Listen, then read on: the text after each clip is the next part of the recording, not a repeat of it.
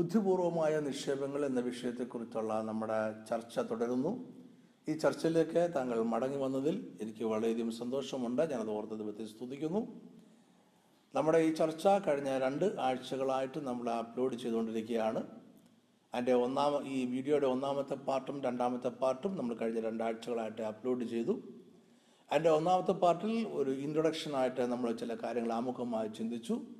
അതുകൂടാതെ പുരാതന കാലത്ത് നില നിലനിന്നിരുന്ന ബാർട്ടർ സിസ്റ്റം ഗിഫ്റ്റ് സിസ്റ്റം എന്നിവയെപ്പറ്റി നമ്മൾ ചില കാര്യങ്ങൾ ചിന്തിച്ചു.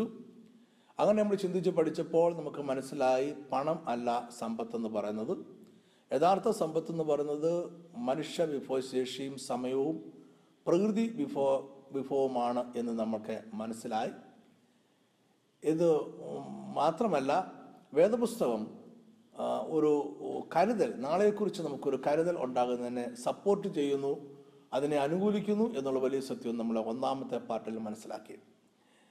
രണ്ടാമത്തെ പാർട്ട് വന്നപ്പോൾ നമ്മൾ സേവിങ്സ് ഇൻവെസ്റ്റ്മെന്റ് ഈ രണ്ട് കാര്യങ്ങൾ തമ്മിലുള്ള വ്യത്യാസം എന്താണെന്ന് നമ്മൾ മനസ്സിലാക്കി. നാളത്തേക്ക് നമ്മൾ സേവ് ചെയ്യുക നിക്ഷേപിക്കുക എന്ന് പറയുന്ന തമ്മിലുള്ള വ്യത്യാസം എന്താണ്?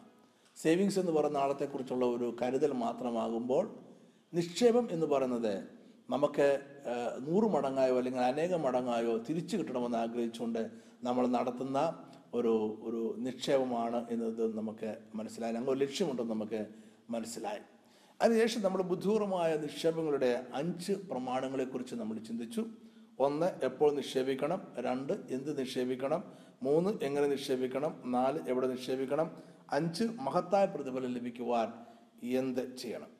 ഇതിൽ ഒന്നാമത്തേത് എപ്പോൾ നിക്ഷേപിക്കണം എന്നുള്ളത് നമ്മൾ ഈ ചർച്ചയുടെ രണ്ടാമത്തെ ഭാഗത്ത് നമ്മൾ ചിന്തിച്ചു.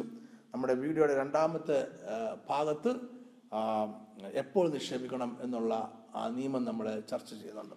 ഇപ്പോൾ നമ്മൾ മൂന്നാമത്തെ നിയമത്തിലേക്ക് കടക്കുകയാണ്. ഇതിനുശേഷം ഈ ചർച്ച ഒരു വീഡിയോയിലൂടെ നീളുന്നതാണ്. നാലാമത്തെ പാർട്ടോടാകുമ്പോൾ ഈ ചർച്ച നമ്മളെ അവസാനിപ്പിക്കുന്നതും ആയിരിക്കും. ഇതിന് ഒന്നാമത്തെ ഈ വീഡിയോയുടെ ഈ ചർച്ചയുടെ ഒന്നാമത്തെ വീഡിയോയും രണ്ടാമത്തെ വീഡിയോയും നിങ്ങൾ കണ്ടു കാണുമെന്നാണ് ഞാൻ വിശ്വസിക്കുന്നത്. അത് നിങ്ങൾ കണ്ടിട്ടില്ല എന്നുണ്ടെങ്കിൽ പ്രയാസപ്പെടേണ്ട കാര്യമില്ല. നമ്മുടെ site Naphtali tribe dot com എന്ന നമ്മുടെ ഈ ചർച്ചിന്റെ സൈറ്റ് നിങ്ങൾ വിസിറ്റ് ചെയ്യുക. അവിടെ വലതുവശത്ത് more videos from Jake Abraham എന്നൊരു ലിങ്ക് കാണും. അവിടെ നിങ്ങൾ ക്ലിക്ക് ചെയ്താൽ നിങ്ങൾക്ക് നമ്മുടെ വീഡിയോ ചാനലിലേക്ക് പോകാം. അവിടെ ഈ ചർച്ചയുടെ ഒന്നാമത്തെ ഭാഗവും രണ്ടാമത്തെ ഭാഗവും മറ്റനേക വീഡിയോസും ഇംഗ്ലീഷിലും മലയാളത്തിലും നിങ്ങൾക്ക് ലഭിക്കുന്നതാണ്. നമ്മൾ നമ്മുടെ ചർച്ച തുടരുന്നു. രണ്ടാമത് എന്ത് നിക്ഷേപിക്കണം? നമ്മുടെ കർത്താവായ യേശു ക്രിസ്തു തന്റെ ശുശ്രൂഷയുടെ കാലഘട്ടത്തിൽ ഒരിക്കൽ അവൻ ദേവാലയത്തിൽ ഇരിക്കുമ്പോൾ അവൻ ശ്രീ ഭണ്ഡാരത്തിന് നേരെ ഇരിക്കുമ്പോൾ അനേക പുരു അനേകം ആൾക്കാർ വന്ന് അനേക പുരുഷാരം വന്നിട്ട് ഈ ശ്രീ ഭണ്ഡാരത്തിൽ അവരെ അവരെ പണം ഇടുന്നത് നോക്കിക്കൊണ്ടേയിരുന്നു സമ്പന്നരായ അനേകർ വന്നു.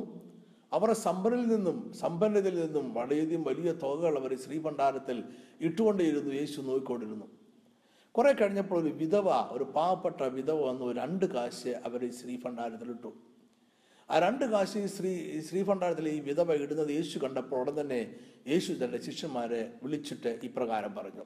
മർക്കോസിന്റെ സുവിശേഷം പന്ത്രണ്ടാം അധ്യായം നാൽപ്പത്തി മൂന്ന് നാൽപ്പത്തി നാല് വാക്യങ്ങൾ. അപ്പോൾ അവൻ ശിഷ്യന്മാരെ അടുക്കൽ വിളിച്ചു. ഭണ്ഡാരത്തിൽ ഇട്ട എല്ലാവരെക്കാളും ഈ ദരിദ്രയായ വിധവ അധികം ഇട്ടിരിക്കുന്നു എന്ന് ഞാൻ സത്യമായിട്ട് നിങ്ങളോട് പറയുന്നു.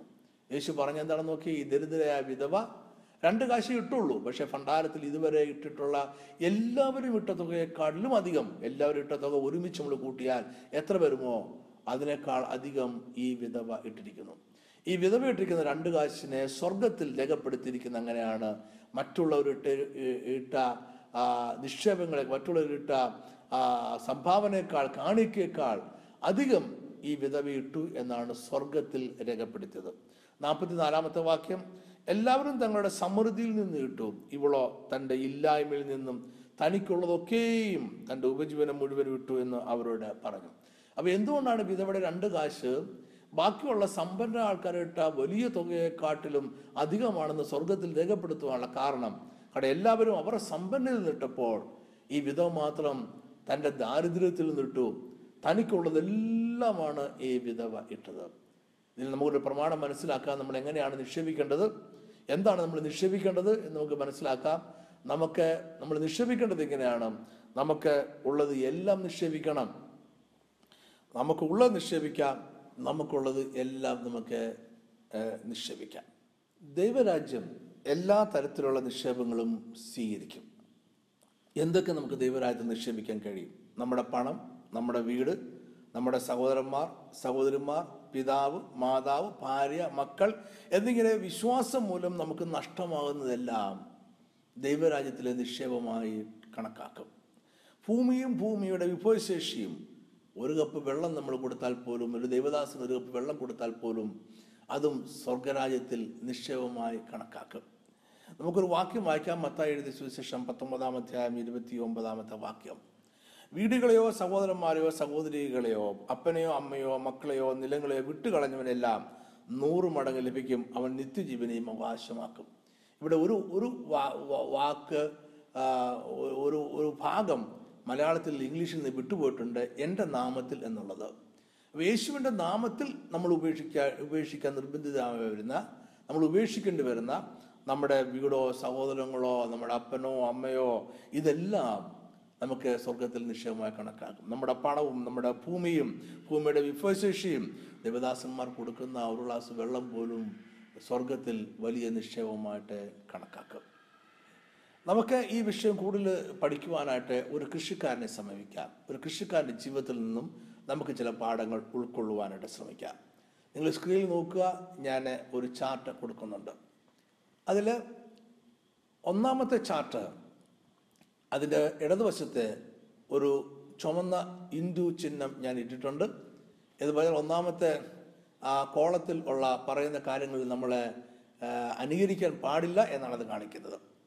രണ്ടാമത്തെ കോളം അതിന്റെ ഇടതുവശത്ത് ഞാൻ ഒരു പച്ച നിറത്തിലെ ടിക് ചിഹ്നം ശരി ചിഹ്നം ഇട്ടിട്ടുണ്ട്. അതിനർത്ഥം രണ്ടാമത്തെ കോളത്തിൽ ഞാൻ പറഞ്ഞിരിക്കുന്ന കാര്യങ്ങൾ നമ്മൾ അനുസരിക്കുവാൻ നല്ലതാണ് യോഗ്യമാണ് എന്നാണ് അതിനർത്ഥം എന്ന് പറയുന്നത്. നമുക്ക് വായിക്കാം. ഒന്നാമത്തെ കോളത്തിൽ ഒരു കൃഷിക്കാരനെ കുറിച്ച് ഒന്നാമത്തെ കൃഷിക്കാരനെ കുറിച്ച് പറയുന്നു. അദ്ദേഹത്തിന് നല്ല ഒരു വിളവെടുപ്പ് അദ്ദേഹം നടത്തുന്നു. ഓർക്കണം മനുഷ്യനെ സംബന്ധിച്ചോളം ആദ്യം വിളവെടുപ്പും പിന്നീട് വിധേയമാണ് വരുന്നത്. ആദ്യം ഇൻകം ഉണ്ടാവുന്നു പിന്നീട് നമ്മൾ ഇൻവെസ്റ്റ് ചെയ്യുന്നു. എന്നാൽ ദൈവത്തെ സംബന്ധിച്ചോളം ആദ്യം ഇൻവെസ്റ്റ് ചെയ്യുന്നു പിന്നെ വിളവെടുപ്പ് നടക്കുന്നു. അങ്ങനെയാണ് ദൈവത്തിന്റെ പ്രമാണം. നോക്കിയ ദൈവം ഭൂമിയെ സൃഷ്ടിച്ചപ്പോൾ സൃഷ്ടിച്ചപ്പോൾ ദൈവം ഈ ഭൂമിയിലുള്ള സകല സസ്യ സസ്യങ്ങളെയും വൃക്ഷങ്ങളെയും മൃഗങ്ങളെയും എല്ലാം ദൈവം സൃഷ്ടിച്ചു. അതിനുശേഷമാണ് ദൈവം ആദമനെയും അവയും സൃഷ്ടിക്കുന്നത്. അവരെ ഏതൻ തോട്ടത്തിലാക്കി. ആക്കിയതിനു ശേഷം അവരോട് പറഞ്ഞു ഈ ഭൂമിയിലുള്ള വൃക്ഷങ്ങളുടെ എല്ലാ ഫലങ്ങളും നിനക്ക് ഭക്ഷിക്കാം. എന്ന് പറഞ്ഞാൽ ദൈവം ആദ്യം ഒരു ഇൻവെസ്റ്റ്മെന്റ് നടത്തി. ദൈവം ആദ്യം സൃഷ്ടിച്ചു. രണ്ടാമത് മനുഷ്യനോട് അതിന്റെ വിളവെടുപ്പ് നടത്തിക്കൊള്ളാൻ പറഞ്ഞു. ദൈവത്തിന് ആദ്യം ഇൻവെസ്റ്റ്മെന്റും രണ്ടാമത് ഹാർവെസ്റ്റുമാണ് എന്നാൽ ആദ്യമിനെ സംബന്ധിച്ചോളം ആദ്യം ഹാർവെസ്റ്റാണ് ആദ്യം വിളവെടുപ്പാണ് ആദ്യം വൃക്ഷങ്ങളുടെ ഫലങ്ങൾ കഴിക്കുകയാണ്. പിന്നീടാണ് അതിന്റെ വിത്ത് വിതയ്ക്കുന്ന സമയം ആദമിന് വരുന്നത്. അപ്പോൾ മനുഷ്യനെ സംബന്ധിച്ചോളം ആദ്യം കൊയ്ത്താണ് പിന്നാണ് വിത്ത് വിതയ്ക്കുന്ന സന്ദർഭം വരുന്നത്. അപ്പോൾ ഈ കൃഷിക്കാരന് നല്ല ഒരു വിളവ് ഉണ്ടായി. നല്ലൊരു വിളവുണ്ടായപ്പോൾ കൃഷിക്കാരൻ തനിക്ക് ലഭിച്ച ധാന്യങ്ങൾ മുഴുവൻ ഒരു കളപ്പരയിൽ കൂട്ടിവെച്ചു. മുഴുവൻ ധാന്യങ്ങളും കളപ്പരയിൽ കൂട്ടിവെച്ചതിന് ശേഷം അദ്ദേഹം അത് കഴിക്കുവാൻ തുടങ്ങി അത് ആഹാരമായിട്ട് ഉപയോഗിക്കാൻ തുടങ്ങി. അദ്ദേഹം അത് പല രൂപത്തിലുള്ള ആഹാര പദാർത്ഥങ്ങളാക്കി പല രൂപത്തിൽ പാചകം ചെയ്ത് അദ്ദേഹം അതിനെ കഴിച്ച് സന്തോഷത്തോടുകൂടി അദ്ദേഹം ജീവിച്ചു. അങ്ങനെ ജീവിച്ചുകൊണ്ടിരിക്കുമ്പോൾ വിധയുടെ സമയം വന്നു. വിധവയുടെ സമയം വന്നപ്പോൾ കൃഷിക്കാരൻ ഓടിച്ചെന്ന് തന്റെ ഭണ്ഡാരത്തിലേക്ക് നോക്കി തന്റെ കളപ്പുരയിലേക്ക് നോക്കി. നോക്കിയപ്പോൾ അവിടെ എന്തെങ്കിലും ഉണ്ടായിരുന്നു എന്നുണ്ടെങ്കിൽ ഉണ്ടെങ്കിൽ ഉണ്ടായിരുന്നത് താൻ വിതയ്ക്കാനായി കൊണ്ടുപോയി അത് വിതച്ചു. എന്തായിരിക്കും ഫലമെന്ന് നിങ്ങൾക്ക് ഊഹിക്കാവുന്നേ ഉള്ളൂ. നിങ്ങൾ ഉടൻ തന്നെ ഫലത്തെക്കുറിച്ച് പറയും. ഈ കൃഷിക്കാരൻ അതോടുകൂടി തകർന്നു പോയി. അതോടെ നശിച്ചുപോയി അവന് നല്ലൊരു വിളവെടുപ്പ് പിന്നീട് ഒരിക്കലും കിട്ടിയിട്ടേ ഇല്ല. എന്നാൽ രണ്ടാമത്തെ കൃഷിക്കാരനെ പറ്റി നമുക്ക് ചിന്തിക്കാം. രണ്ടാമത്തെ കൃഷിക്കാരൻ അദ്ദേഹത്തിന് നല്ലൊരു വിളവെടുപ്പുണ്ടായി. ഒരു ഹാർവസ്റ്റ് ഉണ്ടായി. ആ ഹാർവസ്റ്റ് ഉണ്ടായപ്പോൾ അദ്ദേഹം ആദ്യം ചെയ്തെന്താണ് കുറെ നല്ല വിത്തുകൾ ശേഖരിച്ചു മാറ്റിവെച്ചു. കുറെ നല്ല അദ്ദേഹത്തിന് കിട്ടിയ ഗ്രെയിൻസ് കുറെ നല്ല നല്ല കിട്ടിയ കുറച്ച് ഗ്രെയിൻസ് എല്ലാം ധാന്യമെല്ലാം അദ്ദേഹം ശേഖരിച്ചു വെച്ചു അതിനെ മാറ്റിവെച്ചു അതിനെ മാറ്റിവെച്ച് അതിന്റെ വിത്തായിട്ട് അദ്ദേഹം പ്രത്യേകമായി സൂക്ഷിച്ചു. അപ്പോൾ അദ്ദേഹം ആദ്യം ചെയ്തത് തന്റെ വിളവെടുപ്പിലെ അദ്ദേഹത്തിന്റെ ആദ്യം അദ്ദേഹം ചെയ്ത കാര്യം നല്ല കുറേ ധാന്യങ്ങളെ എടുത്ത് മാറ്റി വിത്തായിട്ട് അദ്ദേഹം പ്രത്യേകമായി അദ്ദേഹം സൂക്ഷിച്ച് അദ്ദേഹം കരുതി വെച്ചു. അതിനുശേഷം ബാക്കി വന്നിട്ടുള്ള ധാന്യങ്ങൾ അദ്ദേഹം പാചകം ചെയ്തു. അദ്ദേഹം അദ്ദേഹത്തിന്റെ ആഹാരമായി ഉപയോഗിച്ചുകൊണ്ടേയിരുന്നു. അടുത്ത വിതയുടെ സമയം വന്നപ്പോൾ ഈ കൃഷിക്കാരൻ ഓടി താൻ വിത്ത് സൂക്ഷിച്ചിരുന്ന ആ സ്ഥലത്തേക്ക് ചെന്നു. അവിടെ തന്റെ വിത്ത് ഭദ്രമായിട്ട് ഇരിപ്പുണ്ട്. തനിക്ക് വിളവെടുപ്പ് ഉണ്ടായപ്പോൾ താൻ ആദ്യമേ തന്നെ നല്ല ധാന്യങ്ങളെ നോക്കി കരുതി വിത്തായിട്ട് മാറ്റി വെച്ചതാണ് ആ വിത്തോട് ഇരിപ്പുണ്ട്. അദ്ദേഹം ആ വിത്ത് എടുത്തുകൊണ്ട് പോയി വിതച്ചു. ഫലം നമുക്ക് പറയാവുന്നതേ ഉള്ളൂ ഈ കൃഷിക്കാരന് നല്ല ഒരു വിളവെടുപ്പുണ്ടായി. ആരാണ് ബുദ്ധിമാനായ കൃഷിക്കാരൻ? രണ്ടാമത്തെ കൃഷിക്കാരനാണ് ബുദ്ധിമാനായ കൃഷിക്കാരൻ. അദ്ദേഹത്തിന്റെ ജീവിതത്തിൽ നമുക്ക് എന്താണ് പഠിക്കാനുള്ളത്? നിങ്ങൾ ആദ്യം ഇൻവെസ്റ്റ് ചെയ്യണം. ഏറ്റവും നല്ലത് ഇൻവെസ്റ്റ് ചെയ്യണം. Invest the first invest the best ആദ്യം ഇൻവെസ്റ്റ് ചെയ്യുക. ഇൻവെസ്റ്റ് ദ ഫസ്റ്റ് നല്ലത് ഇൻവെസ്റ്റ് ചെയ്യുക. ഇൻവെസ്റ്റ് ദ ബെസ്റ്റ് നമ്മൾ നമുക്ക് കിട്ടുന്ന വരുമാനം നമ്മൾ ചെലവഴിക്കാൻ തുടങ്ങുന്നതിന് മുമ്പേ ആദ്യം ചെയ്യേണ്ട കാര്യമാണ് ഇൻവെസ്റ്റ്മെന്റ് എന്ന് പറയുന്നത്. നമ്മളെല്ലാം ചെലവഴിച്ചതിന് ശേഷം ബാക്കി വരുന്നതല്ല ഇൻവെസ്റ്റ്മെന്റ് എന്ന് പറയുന്നത്. അതുകൊണ്ട് ബുദ്ധിയുള്ള നിക്ഷേപകർ ആദ്യ ഫലമാണ് നിക്ഷേപിക്കുന്നത്. എല്ലാം കഴിഞ്ഞിട്ട് എന്തെങ്കിലും ബാക്കി വരുന്നതല്ല നിക്ഷേപിക്കുന്നത്. ബുദ്ധിയുള്ളവർ ആദ്യ ഫലം നിക്ഷേപിക്കുന്നു. ആദ്യ ഫലം ഒരു വിഷയങ്ങൾ ആകർഷണീയമായിരിക്കാം. നമ്മൾ വളരെ നാളുകൊണ്ട് കാത്തിരുന്നതായിരിക്കാം. അത് നമുക്ക് വളരെ പ്രയോജനപ്പെടുന്നതായിരിക്കാം. പക്ഷേ എങ്കിലും ആദ്യ ഫലമാണ് നമ്മൾ നിക്ഷേപിക്കേണ്ടത് എന്ന് നമ്മൾ മറന്നു പോകരുത് സദൃശവാക്യങ്ങൾ മൂന്നാം അധ്യായം ഒമ്പത് പത്ത് വാക്യങ്ങൾ. യഹോവയെ നിന്റെ ധനം കൊണ്ടും എല്ലാ വിളവിന്റെയും ആദ്യഫലം കൊണ്ടും ബഹുമാനിക്കുക അങ്ങനെ നിന്റെ കളപ്പുരകൾ സമൃദ്ധിയായി നിറയും. നിന്റെ ചക്കുകളിൽ വീഞ്ഞ് കവിഞ്ഞ് ഒഴുകും. ഒരു വാക്യം കൂടെ ഞാൻ വായിക്കുന്നു. ആവർത്തന പുസ്തകം ഇരുപത്തിയാറാമത്തെ ഒന്നും രണ്ടും വാക്യം. നിന്റെ ദൈവമായ ഹോവ നിനക്ക് അവകാശമായി തരുന്ന ദേശത്തെ നീ ചെന്ന് അത് കൈവശമാക്കി. അവിടെ പാർക്കുമ്പോൾ നിന്റെ ദൈവമായ ഹോവ നിനക്ക് തരുന്ന ദേശത്ത് നിന്റെ നിലത്തിൽ നിന്നു ഉണ്ടാകുന്നതായി നിലത്തിലെ എല്ലാ വക കൃഷിയുടെയും ആദ്യ ഫലം കുറേശ്ശെ എടുത്ത് ഒരു കൊട്ടയിൽ വെച്ചുകൊണ്ട് നിന്റെ ദൈവമായ ഹോവയുടെ നാമം സ്ഥാപിപ്പാൻ തിരഞ്ഞെടുക്കുന്ന സ്ഥലത്തേക്ക് പോകണം. ഈ രണ്ട് വേദഭാഗങ്ങളിൽ നമ്മൾ ഒരു കാര്യം വ്യക്തമായിട്ട് മനസ്സിലാക്കുന്നു. ആദ്യ ഫലമാണ് നിക്ഷേപിക്കേണ്ടത്. ആദ്യം നിക്ഷേപിക്കണം. അതിനുശേഷം മാത്രമേ നമ്മൾ ചെലവാക്കാവുള്ളൂ. മലാക്കിയുടെ പ്രവചനത്തിലേക്ക് ഞാൻ വരുന്നു. മലാക്കി പ്രവചനം മൂന്നാമത്തെ അധ്യായം പത്താമത്തെ വാക്യം അവിടെ ദശാംശത്തെക്കുറിച്ചാണ് പറയുന്നത്. നമ്മൾ ദശാംശം കൊടുക്കുന്നവരായിരിക്കണം. പത്താമത്തെ വാക്യം നമുക്ക് വായിക്കാം. എന്റെ ആലയത്തിൽ ആഹാരം ഉണ്ടാകേണ്ടതിന് നിങ്ങൾ ദശാംശം മുഴുവനും ഭണ്ഡാരത്തിലേക്ക് കൊണ്ടുവരുവിൻ. ദശാംശം മുഴുവനും ഭണ്ഡാരത്തിലേക്ക് കൊണ്ടുവരുവിൻ. ഞാൻ നിങ്ങൾക്ക് ആകാശത്തിന്റെ കിളിവാതിലുകളെ തുറന്ന് സ്ഥലം പോരാതെ വരുമ്പോഴും നിങ്ങളുടെ മേൽ അനുഗ്രഹം പകരുകയില്ലയോ? എന്നിങ്ങനെ നിങ്ങൾ ഇതിനാൽ എന്നെ പരീക്ഷിപ്പിൻ എന്ന് സൈന്യങ്ങളുടെ ഹോവ അരളി ചെയ്യുന്നു. ഇതൊക്കെ ഈ കാലഘട്ടത്തിൽ വേർപെട്ടവരെന്നും സുവിശേഷ വിഹിതരെന്നും ഒക്കെ പറയുന്ന ക്രിസ്തീയ വിശ്വാസികളുടെ ഇടയിൽ പോലും ദശാംശം കൊടുക്കേണ്ട കാര്യമില്ല. ദശാംശം പഴയ നിയമ പ്രമാണമാണ്. പുതിയ നിയമം ദശാംശത്തെ ക്യാൻസൽ ചെയ്തിരിക്കുന്നു ഇല്ലാതാക്കിയിരിക്കുന്നു എന്നൊക്കെ ഒരു പഠിപ്പിക്കൽ വ്യാപകമായിട്ടുണ്ട്. നമ്മുടെ സമ്പത്തിന്റെ കർത്താവ് നമ്മുടെ കർത്താവ് അല്ലാത്തിടത്തോളം കാലം നമ്മുടെ സമ്പത്തിന്റെ പ്രഭു യേശുക്രിസ്തു അല്ലാത്തിടത്തോളം കാലം നമുക്ക് സമ്പത്ത് വിട്ടുകളയാൻ മനസ്സില്ലാത്തിടത്തോളം കാലം നമ്മൾ ഈ ദുരുപദേശത്തെ വളരെ പെട്ടെന്ന് സ്വീകരിക്കുകയും ചെയ്യും. എന്നാൽ ഒരു കാര്യം നമ്മൾ ഓർക്കണം ദശാംശത്തെക്കുറിച്ച് മലാക്കി പറയുന്ന ഈ ഭാഗം ശാന്തമായി നിങ്ങൾ വായിച്ചു നോക്കുക. മൂന്നാം അധ്യായം ആറ് മുതൽ പന്ത്രണ്ട് വരെയുള്ള വാക്യങ്ങൾ വായിച്ചു നോക്കുക. ഇതൊരു ദൈവിക പ്രമാണമല്ല മറിച്ച് ഇതൊരു ഉടമ്പടിയാണ്. ഇത് ദൈവവും മനുഷ്യനും തമ്മിൽ നടത്തുന്ന ഒരു ഉടമ്പടിയാണ്. ഈ ഉടമ്പടി രക്തരഹിതമായ ഒരു ഉടമ്പടിയാണ്. വേദവസത്തിൽ അനേകം ഉടമ്പടികൾ രക്തരഹിതമായി നടത്തിയിട്ടുണ്ട് അതിലൊരു ഉടമ്പടിയാണ് ഈ ഉടമ്പടി എന്ന് പറയുന്നത്. ഇതൊരു ഇതൊരു ഇതൊരു പ്രമാണമല്ല ഇതൊരു നിയമമല്ല. അതിലൊക്കെ ഉപരിയായി അതിനൊക്കെ വലുതായി ഇതൊരു ഉടമ്പടിയാണ്. ഒരു ഉടമ്പടിയുടെ പ്രധാനപ്പെട്ട സ്വഭാവമാണ് അത് അനുസരിക്കുന്നവർക്ക് അനുഗ്രഹവും അത് അനുസരിക്കാത്തവർക്ക് ശാപവും ഉണ്ടാകുക എന്ന് പറഞ്ഞത് ഉടമ്പടിയുടെ ഒരു പ്രധാനപ്പെട്ട സ്വഭാവം അതാണ്. മലാഖി പ്രവചനം വായിച്ചു നോക്കൂ. ഇവിടെ ഉടമ്പടിയുടെ ഒരു സ്വഭാവമുണ്ട്. ഇതൊരു ഉടമ്പടിയാണ് എന്ന് സംശയമില്ലാതെ പറയാൻ കഴിയുന്നത് അതിന്റെ ഈ സ്വഭാവം കൊണ്ടാണ്. ദശാംശം കൊടുത്താൽ അനുഗ്രഹവും ദശാംശം കൊടുക്കാതിരുന്നാൽ ശാപവും ഉണ്ടാകും എന്ന് വേദോത്സവത്തിൽ വ്യക്തമായിട്ടും രേഖപ്പെടുത്തിയിരിക്കുന്നു. നമ്മുടെ കർത്താവ് ഈ ഭൂമിയിൽ വന്നത് ദൈവം പറഞ്ഞിട്ടുള്ള ഉടമ്പടികളെ ക്യാൻസൽ ചെയ്യുവാനല്ല. കർത്താവ് തന്നെ പറഞ്ഞൊരു കാര്യമുണ്ട് അവൻ ഭൂമിയിൽ വന്നത് പ്രമാണങ്ങളെ ന്യായപ്രമാണത്തെ നിവർത്തിക്കുവാനാണ്. നിവർത്തിക്കുക എന്നിടത്ത് ഉപയോഗിച്ചിരിക്കുന്ന വാക്കിന്റെ മൂലവാക്കിന്റെ അർത്ഥം സാധാരണക്കാരായ മനുഷ്യർക്ക് പ്രമാണിക്കാൻ തക്കവണ്ണം അതിനെ വ്യാഖ്യാനിക്കുക എന്നുള്ളതാണ്. ഈ വ്യാഖ്യാനിക്കുവാൻ അധികാരമുള്ളവനായിട്ടാണ് യേശു വന്നത്. അതുകൊണ്ടാണ് യേശുവിനോട് അന്നത്തെ ശാസ്ത്രിമാരും പരീശന്മാരും പുരോഹിതന്മാരും ചോദിച്ചത് നീ ഏത് അധികാരത്തിനാൽ ഇതൊക്കെ ചെയ്യുന്നു എന്ന് ചോദിച്ചത്. മാത്രമല്ല യേശുവിന് ഉപദേശം കേട്ടവർ പറഞ്ഞു അവൻ അധികാരമുള്ളവനായി ഞങ്ങളെ ഉപദേശിക്കുന്നു എന്ന് പറഞ്ഞു. ഇവിടേക്ക് അധികാരം എന്നുള്ള വാക്ക് ഉപയോഗിക്കാനുള്ള കാര്യം യേശുവിന് ന്യായപ്രമാണത്തെ വ്യാഖ്യാനിക്കാനുള്ള അധികാരമുണ്ടായിരുന്നു എന്തിനൂടെയാണ് വ്യാഖ്യാനിച്ചത്? സാധാരണക്കാർക്ക് അത് അനുസരിക്കുവാൻ വേണ്ടിയാണ്. അതിനു വേണ്ടിയാ അത് പറയാൻ വേണ്ടിയാണ് ന്യായപ്രമാണം നിവർത്തിക്കുവാൻ ഫുൾഫിൽ ചെയ്യുവാൻ വേണ്ടിയാണ് യേശു വന്നത് എന്ന് അവിടെ പറഞ്ഞത്. യേശു ന്യായപ്രമാണത്തെ മാറ്റിയില്ല. മാത്രമല്ല ദൈവം പറഞ്ഞിരിക്കുന്ന ഒരു ഉടമ്പടിയെ മാറ്റുവാൻ ആർക്കും അവകാശമില്ല. ദൈവം പോലും ആ ഉടമ്പടിയെ മാറ്റുകയില്ല. യേശുക്രിസ്തു പറഞ്ഞ വാചകം നമുക്ക് വായിക്കാം. മത്തായി എഴുതിയ സുവിശേഷം ഇരുപത്തി മൂന്നാമത്തെ അധ്യായം ഇരുപത്തി മൂന്നാമത്തെ വാക്യം. കപടഭക്തിക്കാരായ ശാസ്ത്രിമാരും പരീക്ഷന്മാരുമായുള്ളവരെ നിങ്ങൾക്ക് ആ കഷ്ടം. നിങ്ങൾ തുളസി ചതുകപ്പ ജീരകം ഇവയിൽ പതാരം കൊടുക്കുകയും ന്യായം കരുണ വിശ്വസ്തത ഇങ്ങനെ ന്യായപ്രമാണത്തിൽ കനമേറിയവ തിരിച്ചു കളയുകയും ചെയ്യുന്നു. അത് ചെയ്യുകയും ഇത് ത്യജിക്കാതിരിക്കുകയും വേണം. എന്നൊക്കെ യേശു പറഞ്ഞതൊക്കെ നിങ്ങൾ അത് ചെയ്യണം. ഏതാണ് ചെയ്യേണ്ടത്? നിങ്ങൾ ചെയ്യേണ്ട കാര്യം നിങ്ങൾ തുളസി ചതുകപ്പ ജീരകം ഇവയിൽ പതാരം കൊടുക്കുന്നു ടൈത്ത് കൊടുക്കുന്നു ദശാംശം കൊടുക്കുന്നു. നിങ്ങൾ അത് ചെയ്യണം. മാത്രമല്ല എന്ത് ചെയ്യാതിരിക്കാൻ പാടില്ല. നിങ്ങൾ എന്ത് ചെയ്യാതിരിക്കരുത്? എന്ത് ത്യജിക്കരുത്? ത്യജിക്ക എന്ത് നിങ്ങൾ ത്യജിക്കരുത്? നിങ്ങൾ ന്യായപ്രമാണം ന്യായം കരുണ വിശ്വസ്തത ന്യായപ്രമാണം എന്നിവ നിങ്ങൾ ത്യജിക്കുകയും ചെയ്യരുത്. ദശാംശം കൊടുക്കണം നിങ്ങൾ ന്യായപ്രമാണം ത്യജിക്കുകയും ചെയ്യരുത്. ഇതാണ് യേശു ഉപദേശിച്ചത്. യേശു ഒരു ഉടമ്പടിയെയും റദ്ദാക്കാൻ വന്നതല്ല. ഉടമ്പടികളെ ആർക്കും റദ്ദാക്കാൻ കഴിയത്തതും ഇല്ല. ദശാംശം ഒരു ഉടമ്പടിയാണ്. ദശാംശം ഒരു ഉപദേശമല്ല. ദശാംശം ഒരു നിയമമല്ല. ദശാംശം ഒരു ഉടമ്പടിയാണ്. ലോകത്തിലെ എല്ലാ സമ്പന്നരെയും നമ്മൾ ഇന്നെടുത്ത് പരിശോധിച്ച് നോക്കൂ. അവരെല്ലാം അവരുടെ സമ്പത്തിന്റെ ഒരു ഭാഗം. പാവപ്പെട്ടവർക്കായി രോഗികൾക്കായി ആതുര ശുശ്രൂഷകൾക്കായി അവർ മാറ്റിവെക്കുന്നത് നമുക്ക് കാണാൻ കഴിയും.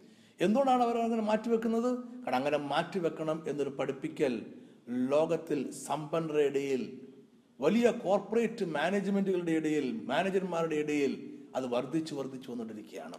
ഇപ്രകാരമുള്ള ഒരു കോർപ്പറേറ്റ് ട്രെയിനർ അദ്ദേഹത്തെ ഞാൻ നിങ്ങൾക്ക് പരിചയപ്പെടുത്തുവാൻ ഞാൻ ആഗ്രഹിക്കുന്നു. അദ്ദേഹത്തിന്റെ പേര് പോൾ റോബിൻസ് എന്നാണ് അദ്ദേഹം ഇന്ത്യക്കാരനാണ്. അദ്ദേഹം ഒരു മോട്ടിവേഷണൽ ട്രെയിനറാണ് ഒരു കോർപ്പറേറ്റ് ട്രെയിനറാണ്. അദ്ദേഹത്തിന്റെ ഒരു ഓഡിയോ ബുക്കുണ്ട് മണി മാഗ്നറ്റിസം.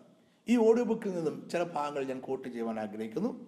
ഞാൻ കോട്ട് ചെയ്യുന്ന ഭാഗം ധനം വ്യവസായ വാണിജ്യ ദൈവാരികയിൽ പ്രസിദ്ധീകരിച്ചതാണ്. വോളിയം ഇരുപത്തിരണ്ട് number one and two January thirty one രണ്ടായിരത്തി പത്ത് ആർട്ടിക്കിളിന്റെ ടൈറ്റിൽ ഇങ്ങനെയാണ് കോടീശ്വരന്മാരുടെ ഏഴ് ശീലങ്ങൾ നിങ്ങളും ശീലിക്കൂ ധനികരാകാം. പേജ് അമ്പത്തി ഒന്ന് ഈ പോൾ റോബിൻസൺ എന്ന് പറയുന്ന മാന്യ വ്യക്തി അദ്ദേഹം രക്ഷിക്കപ്പെട്ട വ്യക്തിയാണോ ബോണഗേനാണോ കമ്മിറ്റഡ് ക്രിസ്ത്യനാണോ ഇതൊന്നും എനിക്ക് അറിഞ്ഞുകൂടാ അദ്ദേഹം ഒരു സഭയോടല്ല ഇത് പറയുന്നത്. അദ്ദേഹം ഈ ലോകത്തിലെ സമ്പന്നരോടാണ്. ഒരു ലോകത്തിന്റെ പ്രമാണം പഠിപ്പിക്കാൻ വേണ്ടിയാണ് അദ്ദേഹം ഇത് സംസാരിക്കുന്നത്. ഞാൻ വായിക്കാം നിങ്ങൾ ശ്രദ്ധയോടെ കേൾക്കൂ. നിങ്ങളുടെ വരുമാനത്തിന്റെ പത്തിലൊന്ന് ജീവകാരുണ്യത്തിനായി വിനിയോഗിക്കുക. അദ്ദേഹം പറഞ്ഞൊക്കെ നിങ്ങളുടെ വരുമാനത്തിന്റെ പത്തിലൊന്ന് ജീവകാരുണ്യത്തിനായിട്ട് വിനിയോഗിക്കുക. കാരണം അദ്ദേഹം സംസാരിക്കുന്ന ലോകത്തോടാണ്. പണം സമ്പാദിക്കാൻ പറ്റും. നിങ്ങൾ സമ്പാദിക്കുന്നതിന്റെ ഒരു ഭാഗം പണം ഏറ്റവും ആവശ്യമായി വേണ്ടവർക്ക് നൽകുക. നിങ്ങൾ എത്രമാത്രം നൽകുന്നു അത്രമാത്രം നേടും. ഇതെങ്ങനെ സംഭവിക്കുമെന്ന് അത്ഭുതപ്പെടുന്നുവോ നാം പണം നൽകുമ്പോൾ നിങ്ങളുടെ സമ്പാദ്യം ചോർത്തുമെന്ന് വിശ്വസിക്കുന്നുവോ? അത് ശരിയല്ല. നന്മ നിറഞ്ഞ ഹൃദയത്തോടെ ചെയ്യുന്ന ഓരോ കാര്യവും നിങ്ങൾക്ക് ആത്മീയ ഉന്നതി സമ്മാനിക്കും. അദ്ദേഹം പറഞ്ഞൊക്കെ നിങ്ങൾ ദശാംശം കൊടുക്കുമ്പോൾ നിങ്ങളുടെ വരുമാനത്തിന് പത്തിലൊന്ന് കൊടുക്കുമ്പോൾ നിങ്ങൾക്ക് ആത്മീയ ഉന്നതി പ്രാപിക്കും എന്നാണ് അദ്ദേഹം ലോകത്തെ പഠിപ്പിക്കുകയാണ്. ഞാൻ വീണ്ടും തുടർന്ന് വായിക്കുന്നു. പണം ജീവകാരുണ്യ പ്രവർത്തനങ്ങൾക്കോ മറ്റുമായി ദാനം ചെയ്യുമ്പോൾ ഉള്ളിന്റെ ഉള്ളിലെ ദാരിദ്ര്യം കൂടി തുടച്ച് നീക്കപ്പെടും. ഇതൊരു ലോക മനുഷ്യന്റെ ഉപദേശമാണ്. എന്നാൽ കഷ്ടമെന്ന് മാത്രം പറയേണ്ടിയിരിക്കുന്നു. വിശ്വാസ സമൂഹം ഇന്ന് ദശാംശത്തെ ഉപേക്ഷിക്കുവാനുള്ള വ്യഗ്രതയിലാണ്. ചില വേദഭാഗങ്ങൾ ഞങ്ങളെ വായിച്ച് കേൾപ്പിക്കുന്നു. സദൃശവാക്യങ്ങൾ പത്തൊമ്പതിന്റെ പതിനേഴ്. എളിവനോട് കൃപ കാട്ടുന്നവൻ യഹോബയ്ക്ക് വായ്പ കൊടുക്കുന്നു. അവൻ ചെയ്ത നന്മയ്ക്ക് അവൻ യഹോബ പകരം നൽകും. സദൃശവാക്യങ്ങൾ ഇരുപത്തൊന്നിന്റെ പതിമൂന്ന്. എളിവന്റെ നിലവിളിക്ക് ചെവി പൊത്തിക്കളയുന്നവൻ താനും വിളിച്ചപേക്ഷിക്കും ഉത്തരം ലഭിക്കുകയില്ല സദൃശവാക്യങ്ങൾ ഇരുപത്തെട്ടിന്റെ ഇരുപത്തിയേഴ്. ദരിദ്രന് കൊടുക്കുന്നവന് കുറച്ചിലുണ്ടാകുകയില്ല. കണ്ണ് അടച്ചു കളയുന്നവനോ ഏറിയ ഒരു ശാപം വരും. ഇനി ഞാനൊരു വാക്യം വായിക്കുന്നു. ഗലാത്യർക്ക് പൗലോസ് ഗലാത്യർക്ക് ലേഖനം ആറാമത്തെ ആറാമത്തെ വാക്യം. ഈ വാക്യത്തെ പിടിച്ചുകൊണ്ടാണ് പുതിയൊരു ഉപദേശം സ്ഥാപിക്കുവാൻ ചിലർ ഇന്ന് ശ്രമിച്ചുകൊണ്ടിരിക്കുന്നത്. വാക്യം ഇങ്ങനെയാണ് വചനം പഠിപ്പിക്കുന്നവൻ. പഠിപ്പിക്കുന്നവന് എല്ലാ നന്മയിലും ഓഹരി കൊടുക്കണം. ഓക്കെ ഈ വാക്യം ഒരിക്കലും ഒരു പിതാവ് തന്റെ മക്കൾക്ക് സ്വത്ത് സമ്പാദിച്ചു കൊടുക്കുന്ന പോലെ നമ്മുടെ വരുമാനം ഭാഗം ചെയ്ത് ഭാഗം ചെയ്ത് ഒരു ഭാഗം നമ്മളെ വചനം പഠിപ്പിക്കുന്നവർക്കോ പാസ്റ്റർക്കോ സഭയ്ക്കോ കൊടുക്കണം എന്നല്ല പറയുന്നത്. പൗലോസ് ദശാംശത്തിന് പകരമായി നൽകുന്ന ഒരു പ്രമാണമല്ല. പൗലോസിന് അത് അങ്ങനെ പറയുവാനുള്ള യാതൊരു അധികാരങ്ങളും പൗലോസിനില്ല. ദൈവം മനുഷ്യനുമായി ചിന്തിക്കുന്ന ഉടമ്പടിയെ മാറ്റുവാനുള്ള അധികാരം പൗലോസിനില്ല. നമ്മുടെ കർത്താവ് പറഞ്ഞിരിക്കുന്ന വിപരീതമായി സംസാരിക്കുവാൻ പൗലോസ് ശ്രമിച്ചിട്ടില്ല പൗലോസ് ശ്രമിക്കുകയില്ല അങ്ങനെ പൗലോസ് പറഞ്ഞിട്ടും ഇല്ല. ഈ വാക്യം നമുക്ക് ഇംഗ്ലീഷിൽ ഒന്ന് വായിച്ചു നോക്കാം. കെ ജെ വിയിൽ അത് ഇങ്ങനെയാണ് പറയുന്നത്. Let him that is taught in the word communicate and him the teachers in all good things Weymouth New Testament translation ഇങ്ങനെയാണ് വായിക്കുന്നത്. But let those who receive instruct in Christian truth share with their instructors all temporal blessings ഇനി Young's literal translation എന്ന് പറയുന്ന മറ്റൊരു വേർഷനിൽ നമ്മൾ ഇങ്ങനെ വായിക്കുന്നു. Let him who is instructed in the word share with him who is instructing in all things ഇവിടെ എങ്ങും ഒരു പിതാവ് സ്വത്ത് ഭാഗം വെക്കുന്നത് പോലെ നമ്മുടെ വരുമാനം ഭാഗം വെച്ച് ഒരു ഭാഗം വേദിവസം പഠിപ്പിക്കുന്നവർക്കോ സഭയ്ക്കോ കൊടുക്കണമെന്ന് പറയുന്നില്ല. ഇത് പൗലോസ് ഗലാത്യ സഭയ്ക്ക് വളരെ പ്രത്യേകമായി പറഞ്ഞ ഗലാത്യ സഭയിൽ അന്ന് നിലനിരുന്ന അല്പം പ്രയാസമേറിയ വൈഷമേറിയ സാഹചര്യത്തിൽ എങ്ങനെയാണ് ദേവദാസന്മാരുടെ ആവശ്യങ്ങളിൽ സഭ കൂട്ടാളികളാകേണ്ടത് സഭ പങ്കുചേരേണ്ടത് സഭ സഹായമായിരിക്കേണ്ടത് എന്ന് പറയാൻ വേണ്ടി പൗലോസ് നൽകുന്ന ഒരു ഉപദേശം മാത്രമാണ്. ഉപദേശം നമ്മൾ കൂട്ടിക്കളയുവാൻ ഒരിക്കലും നമ്മൾ ശ്രമിക്കരുത് നമുക്ക് അനുഗ്രഹമായി മാറുകയില്ല. ഞാൻ വീണ്ടും പറയുന്ന ദശാംശം ഒരു ഉടമ്പടിയാണ്. ആ ഉടമ്പടിയെ മാറ്റുവാൻ ആർക്കും ഒരിക്കലും കഴിയത്തില്ല. ഞാൻ മൂന്നാമത്തെ ഭാഗം ഇവിടെ അവസാനിപ്പിക്കുന്നു. നമ്മുടെ ചർച്ചയുടെ മൂന്നാമത്തെ ഭാഗം ഇവിടെ അവസാനിക്കുകയാണ്. അടുത്ത ഒരു ഭാഗത്തോടുകൂടി ഈ ചർച്ച ഞാൻ അവസാനിപ്പിക്കുവാൻ ആഗ്രഹിക്കുന്നു. അതുകൊണ്ട് വീണ്ടും അടുത്ത ഞായറാഴ്ച ഇതേ സൈറ്റിലേക്ക് തന്നെ വരിക. ഇതിന്റെ അവസാനത്തെ ഭാഗം കാണുവാനായിട്ട് ഈ ചർച്ചയിൽ പങ്കെടുക്കുവാനായിട്ട് വീണ്ടും നമ്മുടെ സൈറ്റ് നിങ്ങൾ വിസിറ്റ് ചെയ്യുക. Naphtali tribe dot com. ഇതാണ് നമ്മുടെ ഈ ചർച്ചിന്റെ സൈറ്റ്. അവിടെ നിങ്ങൾക്ക് അവസാനത്തെ ഭാഗവും കാണാവുന്നതാണ്. ഓക്കെ ദൈവം നിങ്ങളെ അനുഗ്രഹിക്കട്ടെ. അതുവരെയും പ്രാർത്ഥനയോട് കൂടി ആയിരിക്കുക. ഞങ്ങളെയും ഓർത്ത് പ്രാർത്ഥിക്കുക.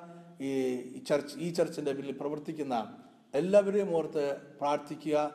ദൈവത്തിന്റെ വചനം മാറ്റമില്ലാത്ത വചനം ദൈവരാജ്യത്തിന്റെ പ്രമാണങ്ങൾ അനേകരെ അറിയിക്കുവാനായി ഞങ്ങൾ അക്ഷീണമായി പരിശ്രമിച്ചുകൊണ്ടിരിക്കുന്നു. ഞങ്ങൾ കൊച്ചിയിൽ നിന്നും ആണ് ഇതൊക്കെയും ബ്രോഡ്കാസ്റ്റ് ചെയ്യുന്നത്. നിങ്ങളെ ഓർത്തും ഞങ്ങളെ പ്രാർത്ഥിക്കുന്നു. ദൈവം നിങ്ങളെ അനുഗ്രഹിക്കട്ടെ. ആമേൻ.